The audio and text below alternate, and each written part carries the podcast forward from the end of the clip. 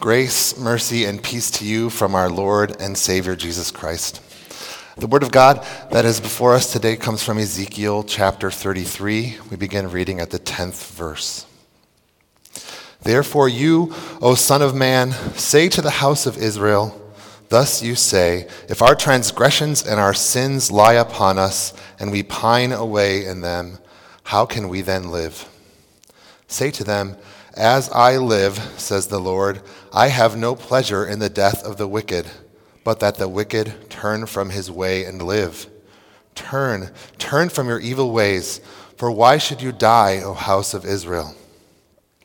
Therefore, O Son of Man, say to the children of your people, The righteousness of the righteous man shall not deliver him in the day of his transgression. As for the wickedness of the wicked, he shall not fall because of it in that day that he turns from his wickedness, nor shall the righteous be able to live because of his righteousness in that day that he sins. When I say to the righteous that he shall surely live, but he trusts in his own righteousness and commits iniquity, none of his righteous works shall be remembered. But because of the iniquity that he has committed, he shall die. Again, when I say to the wicked, You shall surely die, if he turns from his sin and does, does what is lawful and right, if the wicked restores the pledge, gives back what he has stolen, and walks in the statutes of life without committing iniquity, he shall surely live, he shall not die. None of his sins which he has committed shall be remembered against him. He has done what is lawful and right, he shall surely live. These are your words, Heavenly Father. Your word is truth. Sanctify us by your truth. Amen. So I heard all the warnings and I chose not to listen to them. This winter, uh, weather was hitting the Midwest really hard. We had a lot of snow, winter weather uh, warnings, blizzards coming at us, but my family wanted to go to Texas for Christmas. So we watched the radar, we paid attention to the map to see which roads were closed. We saw that they weren't towing any vehicles who went off the side of the road, but we decided to go anyway. And right away, it was pretty clear this was a questionable decision. The, the visibility was about 10 or 20 feet. The wind was blowing so hard to the side that all the, all the snow from the side of the road was blowing across the road. We couldn't see we stopped at QuikTrip to get gas, and the, the gas was frozen into a sludge in the line that took about 40 minutes to fill our tank for the trip. And we thought, well, maybe if we just get further south. But we got to Iowa. Sorry, Iowa. Uh, we got to Iowa, and they'd announced that the interstate was closed, and we would have to go on side roads to try to get through Iowa. Uh, this was not looking good. In fact, we even um, were behind a plow, thankfully, for a while, but the plow stopped to clear an intersection, and while we stopped, our wheels froze solid so that they wouldn't roll. I had to get out and push the car so that um, my wife and my four kids and I, our vehicle, could get, get rolling again. So you can imagine then at that point, what I'm thinking about is I'm thinking about, first of all, stay calm because you don't want to make it worse by making a rash decision. Second of all, I'm imagining bad things happening to my family, so it's hard for me to stay calm. And third, I'm praying, God, I'm sorry. I don't deserve to be rescued from this disaster that I brought upon myself because I chose my own path. I had warnings, but I chose not to listen to them. And that's what our text today is about. It's about listening to the watchman, listening to the warnings that God sends. So in Ezekiel chapter 33, um, this is the chapter where God teaches Ezekiel what it means to be a watchman. He says, For you as the watchman, you are to tell the people the warnings that I give you to tell, and then it's not up to you to decide whether they will listen to you or whether they will turn away from the warnings that I give you. Your job is to be the watchman. And we know that Ezekiel was the prophet to the people of God when they were in captivity in Babylon. And at this point, in the middle of Ezekiel, for sure, uh, Jerusalem is decimated, it's destroyed. And so the people are feeling pretty hopeless. But instead of looking inward to see how their sin caused this problem, the judgment that was brought on the people of Israel. Instead, they pointed to their parents' generation. They said it was their sin that brought us here to captivity. They were quick to point out the sin in others, but they were looking at themselves and thinking maybe they were good enough. Maybe they had been good enough that God would now bring them back, that He would deliver them because of their goodness. And this section of Scripture makes it very clear that we don't get delivered, we don't get salvation by our own goodness. So, as we look at the text and apply it to ourselves, then I think it's important for us to recognize how we make the same mistake that the people of God were making in Ezekiel's time. We are well trained on what is right and wrong. We know the scripture, we know what sin is, and we're quick to point it out when we see it out there. And in fact, when we see sin out there, it's easy for us to see, oh, that's not just a bad action, that's selfishness, or that's laziness, or that's flawed logic. But when I see a bad action in myself, it's harder for me to admit that that's flawed logic. In fact, I tend to blame outside circumstances. That's, that happened to me. Um, this is called the fundamental attribution error, where we have a hard time seeing the internal problems here, but it's easy for us to, to imagine the, the internal problems in someone else when really we have no idea what they were thinking. We don't know all the circumstances. So, what God would ask us to do is be gracious with those people out there when we see an error because we don't know the whole story. But when we look in here, this is the time that we can be honest with ourselves and say, I do know my sin. I do know my flawed logic. I do know my selfishness because I'm experiencing it. I'm hoping that the picture of the blizzard in Iowa will help us with this because really what we do is if we end up in the ditch, we think, well, I'm innocent. I just ended up in the ditch. I don't know how it happened. But if someone else is in the ditch, we drive by and we think, ah, they were probably reckless. They were driving too quickly. And we're, we're reading the hearts of a car that might even just be empty, sitting in the ditch, um, because that's easier for us than to look in our own hearts.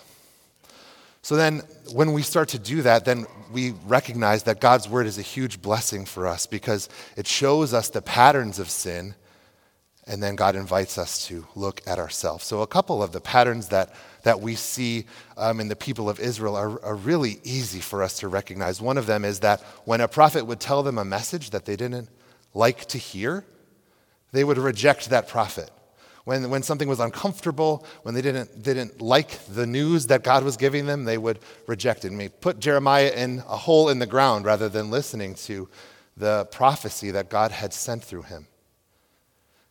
So, how do I make that same mistake? What do I do when I hear something from God that I don't like? It makes me uncomfortable, whether it's my own sin, whether it's a teaching that doesn't drive with me, whether my, my mind has a hard time understanding how God could have such a thing be true. Sometimes I push those truths to the side or I let them sit away and I, I try not to think about them or, or I move away from those teachings sinfully, selfishly, thinking I might know better than God what is the truth. I think you too have chosen the path of death in that way. Another pattern that I see in the people of Israel, and I think you see it too, is that it was so easy for them to um, be influenced by the community of the people who lived around them. They would fall into the same idolatry of the people that they lived and moved and, and spent their time with. So then I look in here and I have to say, well, where is my idolatry? What am I being influenced uh, to do to follow the pattern of the world so I could confess to you that I have worshiped at the Netflix altar far too often, thinking that if I just watch one more episode, then I'm going to have more peace and happiness. Right?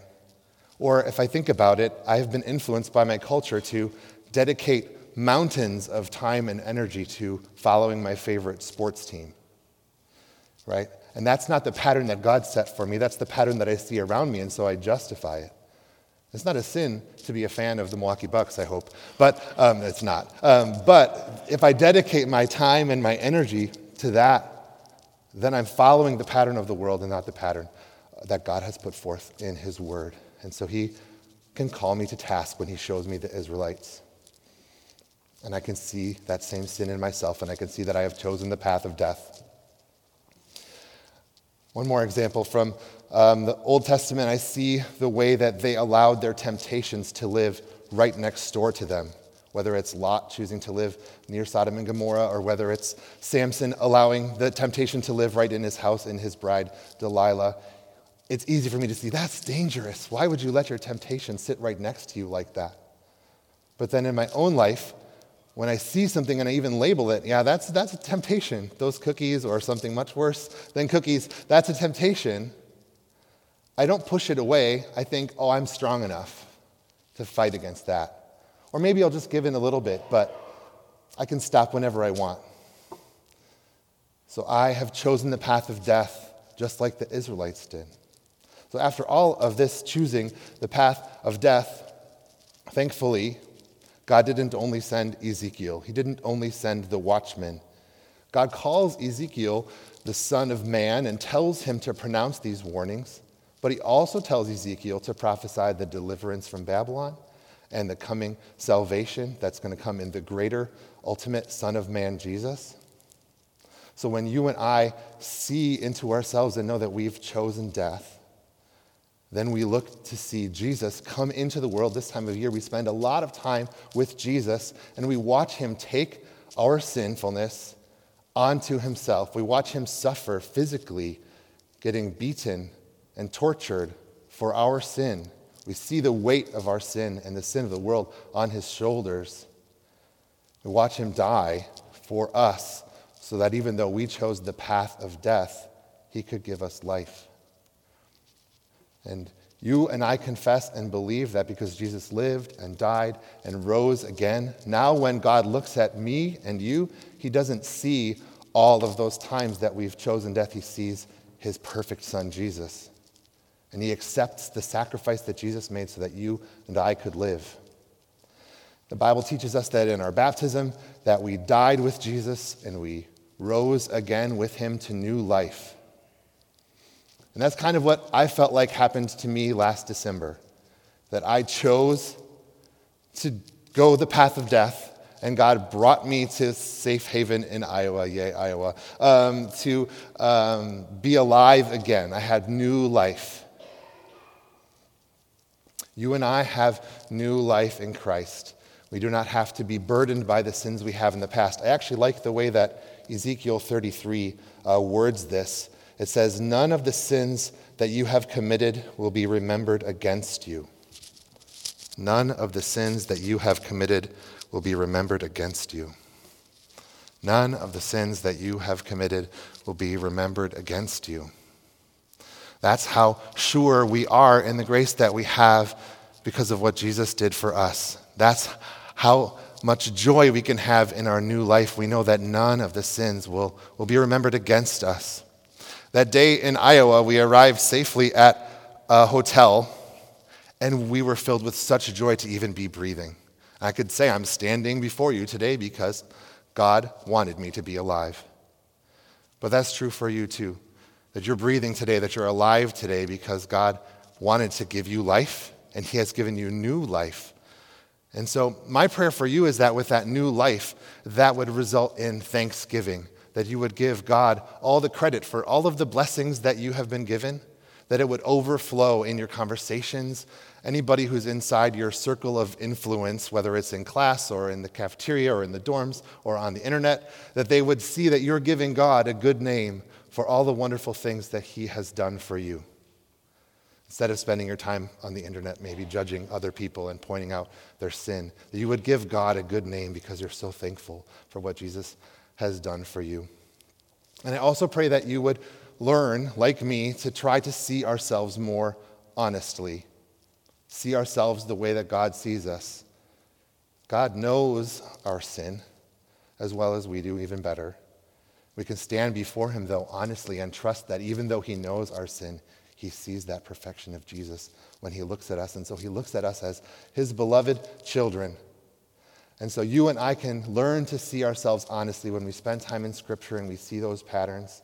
We're not going to see it perfectly on this side of heaven, but we can pray that God would help us to see ourselves this way that we have chosen the path of death, but God has given us life. Amen.